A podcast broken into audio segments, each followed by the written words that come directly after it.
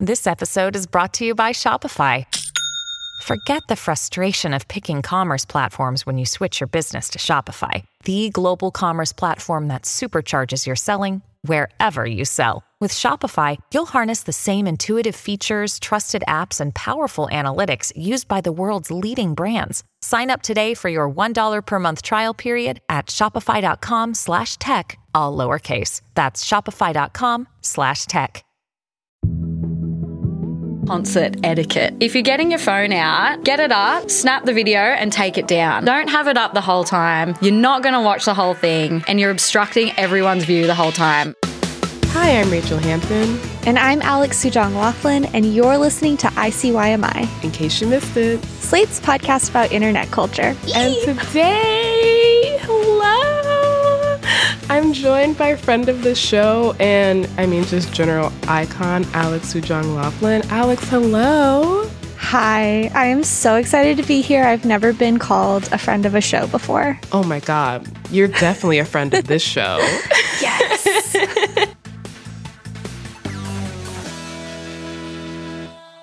Alex is not only a friend of the show, but is a supervising producer and co owner of Defector Media. She is one of the geniuses behind one of my favorite podcasts, Normal Gossip. You might have heard her on our Friendsgiving episode where we were shockingly positive and talked about all the things from the 2022 internet that we were thankful for. Um, I can't believe how happy we were. we were so young. We were so young. I feel like three years have passed since then. Alex, same. Alex, Alex, same.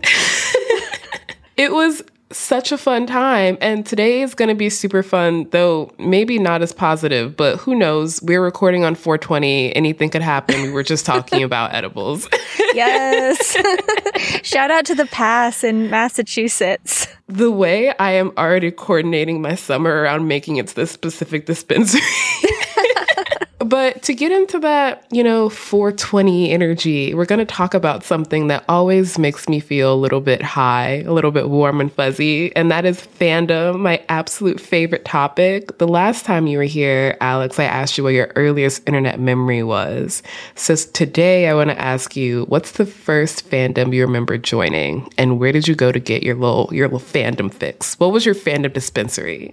So, definitely the first fandom I was ever really a part of was Harry Potter. My fandom uh, was not of the social nature necessarily, um, because this was before social media. But I do like attribute my earliest like sense of being a fan to my experience with Harry Potter. And, you know, it started with the books, but then once the movies started, you know, it was all over for me. Every time one of the big three actors were in a magazine or mm-hmm. on a TV show or something, or like if they ever showed up to an award show, I was glued to it.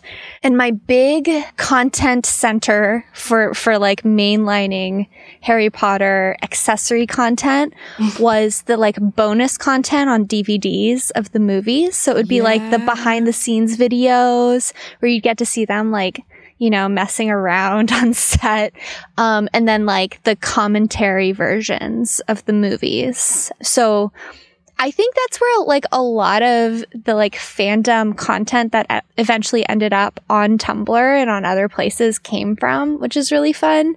Um, but I never like really was social about my fandom until I was in like high school. And by then, like Harry Potter was kind of less cool. I did write fanfic though. the first thing I ever wrote for myself was Harry Potter fanfic, which I didn't realize that's what it was. And it was never posted on the internet. It was just in a notebook, like a Harry Potter notebook that I got from a scholastic book fair. Wow. Not the analog fanfic, the I handwritten fanfic. That is kind of a perfect segue into a current fandom that you and I think half of the world conservatively are in. I'm, of course, talking about one Taylor Allison Swift. I did have to look up her middle name to Oh, wow. check this. Um, so I need to know when did you become a Swiftie? What is your origin story? I just, I want to preface this by saying I, I'm feeling deeply vulnerable right now. This is a safe space. I'm, I'm like really coming out and showing myself here. So um, I hope everyone appreciates it. So it all began with Teardrops on My Guitar, her first single. oh, phenomenal. I am roughly the same age as Taylor Swift. She was born in 1989, famously. Um, I was born in 91, so she's two years older than me. So when I was in high school, she was doing her high school country pop music. She was singing about being a loner at school and being on the bleachers at a football game. Mm-hmm. And I related so much. There was something very special about having somebody who was roughly my age making music about the stuff I was going through. And so that continued. You know, she released albums pretty much every two years throughout my high school, college, and then like early young adulthood experience. And um, every time a new album came out, it felt like it was reflecting where I was in my life too. So like I was primarily a fan of the music. It was less about her as a person. I wasn't involved in the like Tumblr community. You know, I had friends who were very into Taylor Swift Tumblr, and I was never part of that world. Um, but you know, over the years, just like being a fan of her music and her, you know, watching every music video, I was familiar with you know the main characters and the main like plot points of her life. Um, so it didn't become a thing until the pandemic. The pandemic made us all regress into being teenagers. I Yes. say this all the time. The pandemic was honestly the height. I'll be vulnerable in exchange. Amazing. I- yeah. It was the height of my Harry Potter fandom. It was when I first started reading Harry Potter fan fiction online because I just needed a hit of pure dopamine. And there's Mm-hmm. nothing like fandom that gives you that hit. Um, I downloaded TikTok, I think in 2018, but I wasn't really mainlining TikTok until, you know, 2020 when the lockdown happened. Um, and famously, Taylor Swift released two pandemic albums. Um, but also she started doing the re-records of her previous albums. So basically like from 2020 to 2021, I think we got four new albums, which is just a ton of content. You know, because I was a fan of her music, this passing interest that I had became just the number one thing that was on my TikTok for you page. And it became the stuff of her personal life, uh, deep analysis of her music, like predictions, all of that stuff. Honestly, I'm I feel very warmly towards this fandom journey, even though I feel like I'm the Switzerland of Taylor Swift fandom in that I'm not quite a Swiftie, but I also don't hate her music. Folklore and Evermore were on repeat in my household for a really long time. Teardrops on my guitar, a bop, mm-hmm. our mm-hmm. song, oh also my a God. bop. Despite my passing interest in the whole Taylor Swift Kremlinology, I really didn't think I was gonna get served as much content as I have since her Eras tour started this year. I have not been able to scroll down my For You page without seeing at least one TikTok live from a concert of hers. Truly, any given night over the past two months, I could just watch a whole three hour Taylor Swift concert on my phone. It's wild. And it's this entirely new way of concert going, one where instead of you going to the concert, the concert comes to you, whether you want it or not. And that's what we're here to talk about today. After a short break, Alex and I will be back to talk about Taylor Swift, her Eras tour, and what it's like to go to concerts in the TikTok era. Tired of not being able to get a hold of anyone when you have questions about your credit card? With 24 7 US based live customer service from Discover, everyone has the option to talk to a real person anytime, day or night. Yes, you heard that right. You can talk to a human on the Discover customer service team anytime. So the next time you have a question about your credit card, call 1 800 Discover to get the service you deserve. Limitations apply. See terms at discover.com slash credit card. Hey, it's Kaley Cuoco for Priceline. Ready to go to your happy place for a happy price? Well, why didn't you say so? Just download the Priceline app right now and save up to 60% on hotels. So, whether it's Cousin Kevin's Kazoo concert in Kansas City, go Kevin, or Becky's Bachelorette Bash in Bermuda, you never have to miss a trip ever again. So, download the Priceline app today. Your savings are waiting. Go to your happy place for a happy price. Go to your happy price, Priceline. This episode is brought to you by Progressive Insurance. Hey, listeners, whether you love true crime or comedies, celebrity interviews, news, or even motivational speakers, you call the shots on what's in your podcast queue, right? And guess what? Now you can call the shots on your auto insurance too. Enter the Name Your Price tool from Progressive. The Name Your Price tool puts you in charge of your auto insurance by working just the way it sounds. You tell Progressive how much you want to pay for car insurance. Then they'll show you a variety of coverages that fit within your budget, giving you options. Now, that's something you'll want to press play on. It's easy to start a quote, and you'll be able to choose the best option for you fast. It's just one of the many ways you can save with Progressive Insurance. Quote today at progressive.com to try the Name Your Price tool for yourself and join over 28 million drivers who trust Progressive. Progressive Casualty Insurance Company and Affiliates. Price and coverage match limited by state law.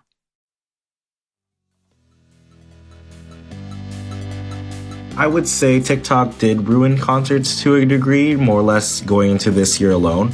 And I'm back with Alex. This is kind of your show, Alex, at this point, because you pitched this episode in an incredible two minute voice note that I'm going to admit, even before I listened to it, I was like, yeah, let's do it. I don't even know what this is about. There's no Oh way that God. this is not going to be incredible. I just trust you so deeply. And then I listened to it and I was like, I was right. And she's right. So, we spoke a bit about your Swiftie origin story, but something that really intrigued me is the way that you've spoken about how TikTok kind of turbocharged your fandom. And can you tell me a bit more about that? Yeah. So, you know, I said that I went from enjoying Taylor Swift's music, and yes, I was definitely a fan, but I had never seen her in concert, to my entire For You page being not only Taylor Swift music, but also, you know, like talking about her personal life, her dating history, theories that she might be gay, Oh, I know that theory. oh yeah. And I would save a bunch of TikToks and show them to my husband and say, Oh my gosh, did you know about the Big Sur trip that she took with Carly? And you know, doing that, I'm like, you know, forcing my husband to get in the weeds with me, but I'm also telling TikTok that I'm that interested you in this. this?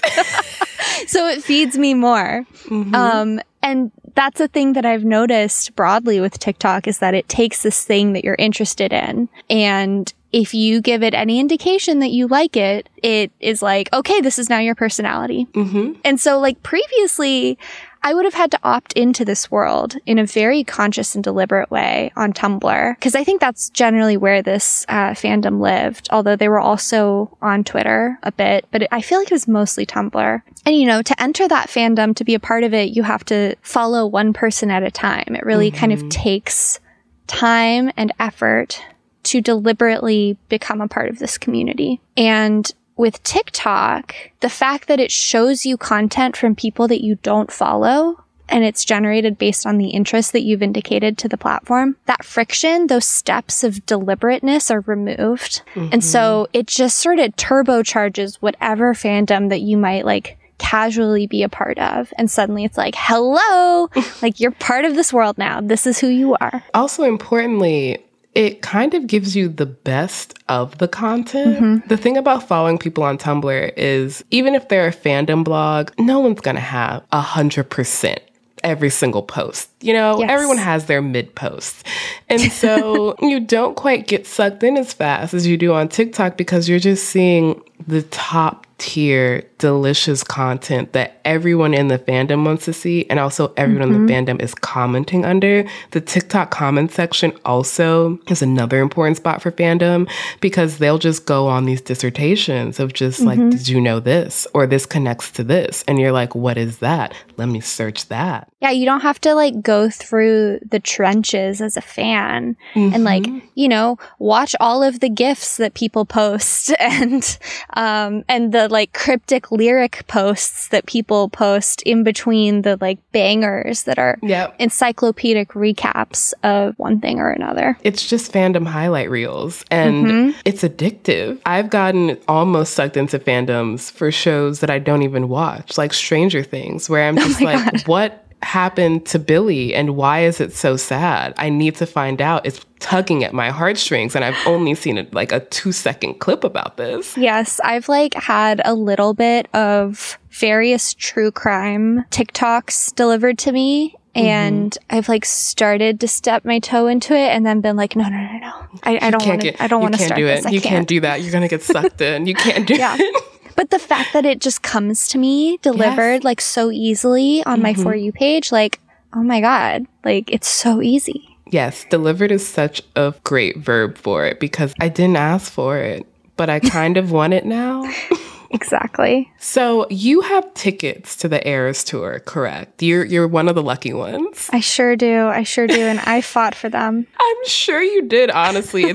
The girlies were in the trenches with that. So I'm assuming you're super excited, but I have to ask if your excitement has been at all tempered by the fact that I'm assuming your FYP is as full of, if not fuller, of Taylor Swift footage as mine is. Just to give a sense of scale, 80 million people watched the first two nights of Taylor's tour on TikTok, which is wild. Yeah, I was one of them. I mean, I will be clear, I didn't stream it um, because I don't want to spoil it that much. But yeah, I am like really excited and also have like complicated feelings about the fact that I know the choreography for vigilante shit. And like, I know what her different costumes look like. And there's this one moment where she like does this optical illusion stage dive, uh, that really blew people's minds the first night. And like, now I know that it's going to happen. And I feel kind of weird about it. Um, I had a dream last night, uh, that I went to the concert mm-hmm. and that it felt like I was watching a TikTok. And because I had seen everything on TikTok already, the concert ended. And in my mind, I was like, wait, I'm excited for the concert. And then I had to remind myself that it was already over and that it like wasn't even that great because I had seen oh everything already. It made me really sad. Yeah, of course it did. I mean, that makes a lot of sense. One of the things you mentioned that really kind of lodged its way into my brain is that the Eras Tour is so present online that Taylor has had to respond by changing things so that her fans are surprised, which She's always been a person who just loves engaging with her fandom. She loves to drop little hints and clues and treasure hunts that have only encouraged the politely, I'll say, detective skills of her audience. Um, others might say conspiracy QAnon theorists. light. yeah. I wasn't gonna say it. but Yeah. it's wild to me to think of artists having to put on these massive three hour productions because that's how long an Eras Tour concert is. And then also having to deal with changing it constantly so that their fans haven't seen all of it on TikTok by the time they actually see it in person. Yeah, like I think that she tried to preempt some of this with the secret songs that she's doing. Um, there's like a part of the concert that's an acoustic set. Um, and she said at the beginning that she was going to play different songs at every stop on the tour um, as a way to mix it up, you know? Yeah. And the fandom has created spreadsheets. They have created like they have like these like whiteboards where they're crossing off songs as she plays them at, like in an attempt to predict what she's going to play at their night of the tour. Which is wild to me because it's like this is at least one part that is deliberately meant to be a surprise and they're trying to like remove that element of surprise, remove every element possible, which is really interesting to me. I don't feel like it's bad necessarily. I don't feel like it's good. I just, it's just an interesting way to engage with a live music experience. And then there's the added element of not just fans who are doing this, who want to know what's going to happen, but content creators who are seeing mm-hmm. this as an opportunity for exclusive content. I'm going to read a bit from a nylon piece written by Brooke LaMantia titled Why go to a show when you can see it on TikTok? Hoping to maximize her chances of capturing one of the first viral concert moments of Taylor Swift's upcoming Eras tour, 26 year old Los Angeles content creator Reagan Bailey decided to purchase tickets for the tour's opening night in Glendale, Arizona, as well as the shows in Los Angeles. I see it as a content opportunity because obviously I'll be one of the first people to be able to post about it, which is huge, Bailey says. But then, second of all, her shows in my city are the last shows of the tour. So I didn't want to watch the whole thing play out on TikTok and feel like I had already gone. Hmm. Like, of course, we're here. We've kind of always Yes. been here in a way, but something about this feels different. Yeah, I feel weird about it. Like, I am a person who believes that, like, influencers are doing real and good, sometimes good work. Like, Yes. this is a job. Like, I'm not somebody who thinks that content creators are not professional people. But there's also a part of me that's like, wow, what a cynical, like, approach to something that, like, in theory is a really joyful experience. Mm-hmm. And I don't think that this person is cynical necessarily, but I just, I think that the media environment that we all live in and that we have to exist in, like hyper capitalistic media environment means that like now when we go somewhere exceptional or see something amazing, the first thing that we think is like, can I make money off of this? Mm-hmm. And to a lesser extent, like, can I get views? Can I get clout? Because to a certain extent, like views and clout are money. It's another kind of capital. Yeah, and it's it's wild. I mean, it, like it makes sense that like Taylor Swift tickets, especially, were very difficult to get for this tour. I saw the girlies crying on TikTok. I saw the girlies crying on TikTok. Yes. And like, I think that there's something to be said about making the experience accessible to people who couldn't get tickets. But it also just. uh, yeah. uh, it just makes me feel sad. Same, because there's a voice in my head that sounds a lot like another friend of the show, Nadira Goffe, who wrote a great piece about how concert spoilers make the act of concert going more accessible. And largely, I agree because mm-hmm. it's true that, especially for a concert like Taylor Swift, where getting tickets was basically like the Hunger Games, it seemed like Yes.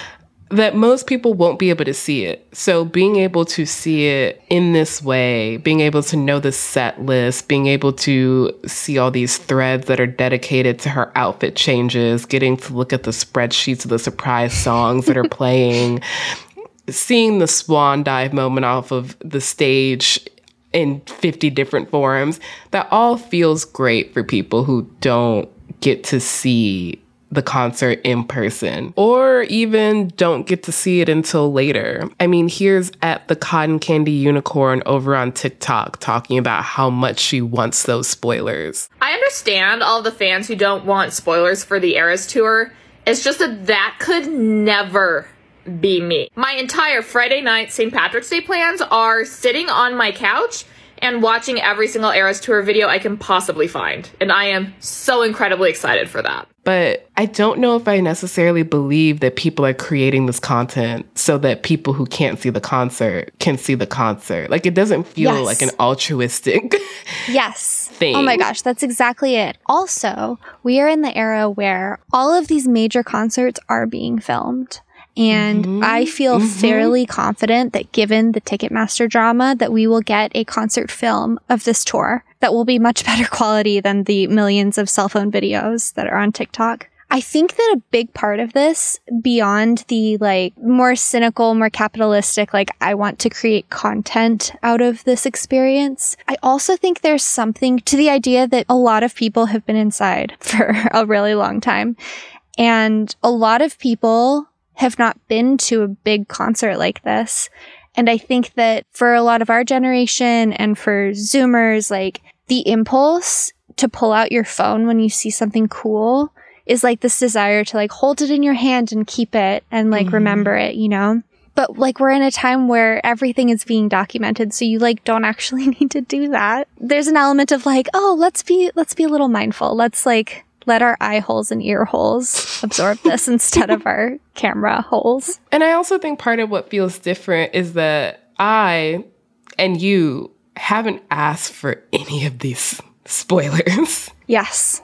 Yes. I would have been fine, like, not seeing any of it. The last big show I went to was in, I think it was 2018 or 2019. I went to the Lorde Melodrama Tour. That's like the, the biggest concert that I've ever been to, I think. It was like mm-hmm. in Barclays Center. I look back at it and it was such a spectacle visually. It was so beautiful. And it had never occurred to me to look up what the show was like before I saw it. And it felt so special to experience it all there. So yeah, I was kind of expecting that to be my experience with the Eras tour. And it wasn't until the morning after the first show that I was like, oh, this is going to be different. hmm hmm Because finding concert set lists online has pretty much been a thing since online was a thing. You can always find concert spoilers if you want them. But before TikTok, and importantly, before every app tried to become TikTok, we could make a conscious choice to seek out concert spoilers. I remember being on Tumblr back when One Direction was still touring and I was still a One Direction girly, and I witnessed this conversation. And there was a sort of etiquette about concert spoilers, which was if you were not wild, you never told anybody what to post. You're like, post what you want, it's your blog. However, tag it so other people can choose whether or not to see it. And now it just comes to us whether we want to or not, which I imagine is frustrating since it's not like even if you could, you're gonna block Taylor Swift on TikTok. Yeah, I'm like stunned at the level of like community moderation that was happening on Tumblr, the ways that like norms were enforced. And I think part of that has to do with the fact that to become a part of that community, you had to opt in. Like it required a buy in. Um, which doesn't exist in the same way on TikTok and largely on any of the social platforms that deliver things to you beyond your immediate social circle of like people you know and follow. One of the biggest problems with social media is virality and the fact that like mm-hmm. it's so easy for content to go beyond its intended audience now. Like that's kind of what we're talking about here. Yeah, and it just makes the spoilers conversation, I think, a lot harder to navigate, not least because it only seems to come up every so often because there are only so many artists that can command the level of hype that Taylor does and thus could mm-hmm. produce the sort of wall to wall coverage from media and also from her fans. Harry Styles is another one, and I'm not just saying that as a former One Direction stan. But the same debate that we're talking about was had over concert spoilers when his Love on Tour started. Footage from those concerts have something like 7 billion views on TikTok. I would say at least 100 of which are mine. I'll, I'll cop to that. and I have to say again, as a fan who wasn't paying for those tickets, I was not going to pay for that tour. It was neat to be able to see so much of it through clips on TikTok. I'm going to read a bit more from that nylon piece from a 21 year old Harry Styles fan who said, At one point, I couldn't spend $200 on a pick ticket and go to see my favorite artist. And TikTok is making it so even if you're not at that show, you're experiencing Harry and you're experiencing what the culture is like there. Especially because some people who post on their TikTok from the front row, it really makes you feel like you're at the barricade with them. I think that's a really inclusive thing for people who can't go. And like, I get that so hard. Like, I understand that so deeply. Same. I like, I truly get it. I couldn't get Harry Styles tickets either. And I wanted them. And so it was fun to watch these videos. But also, I have a hard time. Like, I think it's like the whole culture. And it, like, sometimes it feels like this is a justification it's a sort mm-hmm. of after the fact justification for people having their phones out 100% of the time. TikTok in the real world is actually such a new phenomenon. It really it became more popular during the pandemic when we were all inside. And now that live concert experiences are back, we're really having to deal with the fact that this is a real thing and the way that it's bumping up against our actual lived experience. And it only gets trickier because of the power of the TikTok algorithm. And we're going to talk a bit more about that after a short break.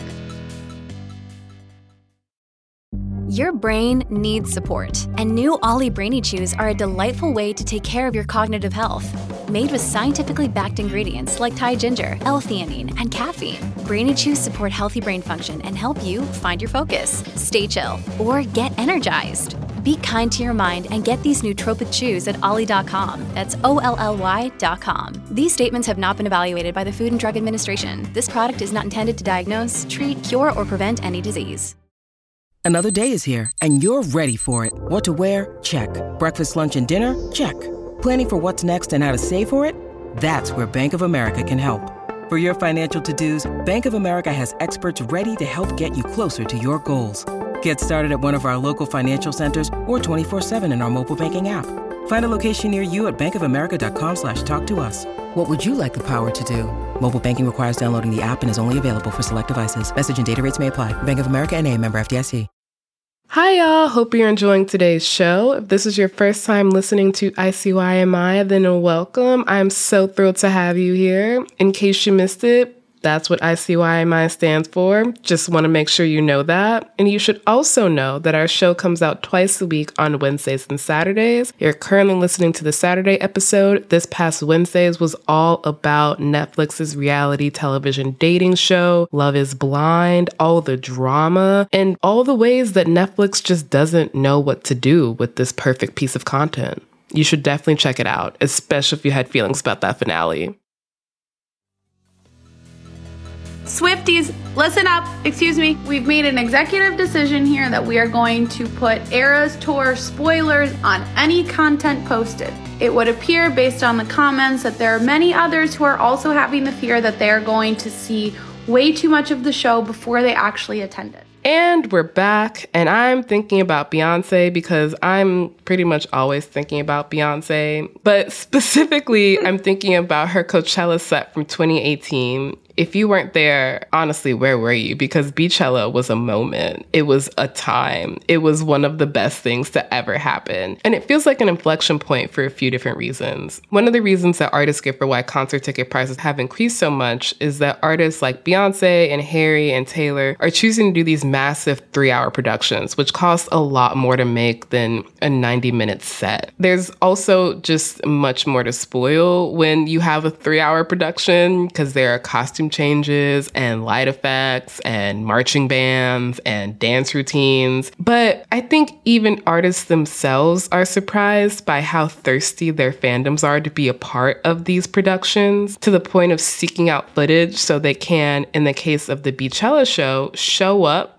to the second Coachella weekend wearing one of her outfits from the first Coachella weekend. Honestly, amazing. I don't know how how they did that. Neither does Beyonce. You can hear her in the Homecoming Live album saying, I see you. How did you do that so fast? She has on my outfit, y'all. And I remember when Beachella happened, knowing that there were definitely live streams that I could have watched. Um, I chose not to, not because I have any particular feelings about it, but because I'm constantly terrified that Parkwood Entertainment is going to find me and sue me. They would. And they, would. And they could. And they Yeah. can. But that was in 2018. When Beyonce did her Dubai show early this year, I didn't have to make a choice about seeing that footage. It just came to me immediately on Twitter and on TikTok. And I think that's the kind of gulf golfing experience that we're trying to describe with Taylor, with the concert going experience having changed so much during the pandemic. And this is one of the biggest indicators of that. Yeah, I like I can't help but think about all of the tweets and TikToks that I've seen from old fogies like us who had like a pretty, you know, significant concert going career before the pandemic who are like Gen Z doesn't know how to behave at concerts anymore. Mm-hmm. And I like I don't think that that's 100% fair because everybody can behave badly and I think a lot of people are just like a little bit acting like feral animals right now because we don't Mhm. remember how to be in the world. Yes. But I also do think there might be something to this idea that like there's this micro generation that had their like crucial would be education years of like being in concerts and like what the culture of being in a, a pit, for example, is Mhm. um, who just kind of missed it, who like don't have that. And also, it's like this collision with phone culture with TikTok. hmm And I mean, I'm trying so hard not to be like, get off my lawn. but I'd be lying if I said I don't think phones have actively made the concert going experience worse. I am not that tall. I know people are surprised to hear this, but it's hard when you're in an audience and theoretically you can see over the person's head in front of you, but then their phone is held up and you're just trying to like dodge around these screens to see the person on stage. And it's, I can't imagine that doesn't feel weird from the other side, being an artist and looking out into your audience and not seeing people's faces, but seeing their phones. Yes, I can actually speak to this experience. We here at Normal Gossip have instituted a rule for our live shows that we ask people to put their phones away. Um, And in part, that's because we were starting out our live shows and we were just nervous and we didn't want people filming in case we did a bad job. But also, I think it was really important to us to create a space where it felt like everyone was really present. So we gave people like an opportunity to take photos at the beginning and at the end, but asked them to, to keep their phones away. And for the most part, they did it, which was nice. Yeah. And the thing is, it's not just Zoomers. Like, I, I want to make sure this conversation isn't like a generational thing because I've seen plenty of people holding their iPads aloft at a concert, and I just don't think anyone under the age 24 is doing that. And the thing is, artists have noticed this. Again, shout out to this nylon piece. The writer interviewed singer songwriter mxmtoon. I never know how to pronounce this artist's name. I'm like, is it Mom Tune? Is it MXM Tune? And the thing is, she refuses to tell us. And that's funny. Anyway, she says, the perception of the person on stage has shifted a lot with the creation of TikTok. Now, every person in the audience is in charge of making content, not just the person on the stage performing. And as a result, we've seen a huge disconnect happening between listeners and artists. And that reminded me of how much you didn't want your Eras experience to just feel like a giant TikTok because there's a huge difference between documenting a moment for yourself and then documenting it for the content economy. Yeah, and in some ways, I'm like, it's fine. Like, if you want to take the video for yourself and not post it, like, sure. I I saw Green Day on their American Idiot tour when I was in high school, and um, I recorded some of the songs on my little flip phone, and I re-listened to that over and over and over again.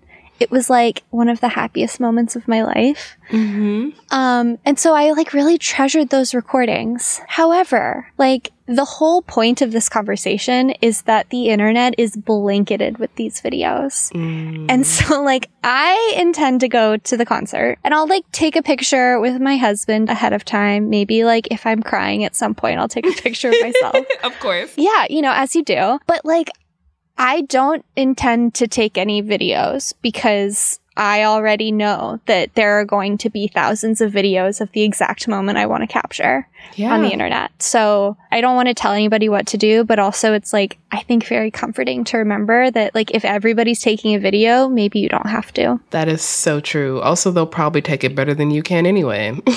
Yeah. Yeah. And you know who'll take it the best is the video crew that's going to be there. That's gonna be there. I'm not gonna lie, this entire Taylor Swift conversation makes me worried about me. Um, and specifically the money that I spent on my Renaissance ticket. Yeah. I, as a person who just loves fandom so much, clearly it's one of my favorite things in the world. And I never want to tell people what to post within reason. And just generally, I find spoilers discourse a bit boring, but it looks a lot different on TikTok because of that fucking algorithm. Mm-hmm. like, it's been a pretty long time since we've talked about this in depth the perils of being trapped in a TikTok rabbit hole. It's really hard to escape. And it's even harder to escape when you don't necessarily want to block all the content about a specific topic. Like, will I absolutely filter out content about long COVID because my anxiety can't handle it? Yes, love it. Thank you. Do I want to impose a Beyonce moratorium until August when I see her in concert? No, that feels unfair to me. Oh my God, you can't. That is a drought. I need to see the cuff it dance. Uh, yeah, the algorithm is very smart. It's smart enough to bring this content to us when we've indicated in the lightest way that we're Mhm. interested, but it's not smart enough to actually do that work of filtering what we want to see and what we don't want to see. And I feel like I get this a lot with fitness content, honestly. Oh my God, yes. It's the worst with fitness content. Yes, like I consider myself a jock girly. Same. Uh, we are we are both like swole woman devotees. I love getting stuff about women lifting weights. I love stuff about fitness, but like the algorithms can't tell the difference between women lifting weights and women losing weight. Mm-hmm. And so I constantly am like trying to tell the algorithm, no, I don't want to see this video about how you lost 10 pounds doing 12 330 every day, drinking your water and healing your hormones. Like, I don't want that. What's kind of funny is that I'm pretty sure the last time we talked about this in depth on the show, TikTok didn't have any filtering technology. You could say, I don't want to see this, but I think that just went into a void. I can't confirm because no one knows what happens with the information you give to TikTok. But back in July of last year, they finally added in the ability to filter out specific hashtags and keywords both in your FYP and your following page, which is great, but also like, why did that take so long? But it brings us back to this impasse we're at, which is that TikTok is incredible at radicalizing you into a fandom or into anything else, unfortunately. But it doesn't have a good way of pulling you back out of that rabbit hole or modulating your experience within that rabbit hole. Yeah, it's like an accelerated version of what we saw happening with radicalization on YouTube. Mm-hmm. But because of a couple of things, A, I feel like the short form nature of TikTok makes it much more insidious and like you can kind of progress much faster than if you're watching like an hour long YouTube video. Like you only have time for one of those. Whereas you can watch like 50 TikToks Mhm. um, in one sitting. But also, like, Google is an American company that's subject to American regulation. And so, like, things have changed with Google with the way that it feeds you content and also the moderation on the platform. We're seeing this in really lighthearted cases of, you know, fandom to a less light extent. Diet culture. Mhm. Um, but there's also like really dark shit that you can like get radicalized on on the internet. And so it's it's kind of scary. It is. But I mean, kind of back to fandom, what this makes me think of is fan fiction, which is how we started this episode. And the fact that fandoms, when they aren't delivered to you, fandom, when you opt in, has usually an etiquette system. Like on AO3, which is Archive of Our Own, you can read fanfic without encountering spoilers. So I'm just going to toss out an example. If you wanted Game of Thrones fanfiction, but hadn't watched past season four, there's a pretty easy filter system to navigate so you can read all the Jon Snow, Robb Stark fanfic you want without finding out what happens to either of them at the end of the show. Unfortunately, I think that's maybe the only way to combat this. The TikTok algorithm is never going to be able to effectively sort this kind of content. They don't want to, and also they just can't because computers aren't great at nuance. As a person who engages in fandom and as someone who is a fan, it's not just about your personal relationship with an artist, it's also about the experience you have within a community. And I feel like if you actually wish to be a part of that community, then you do have to engage with the fact that some of the people in your community don't want to see this shit. So tag your fucking spoilers if you can. it comes back to that thing about like I think that requiring a bit of friction in order to Mhm. join the community is what makes it possible for this community moderation to exist. And Mm. it's just never going to happen on TikTok because that is against TikTok's business model. They want the most frictionless experience possible. I think we're coming down to saying that everyone should be more like fanfic writers. Basically, yes. Even if you write your fanfic in pencil uh, in a Harry Potter notebook. Especially if you write your fanfic in pencil in a Harry Potter notebook.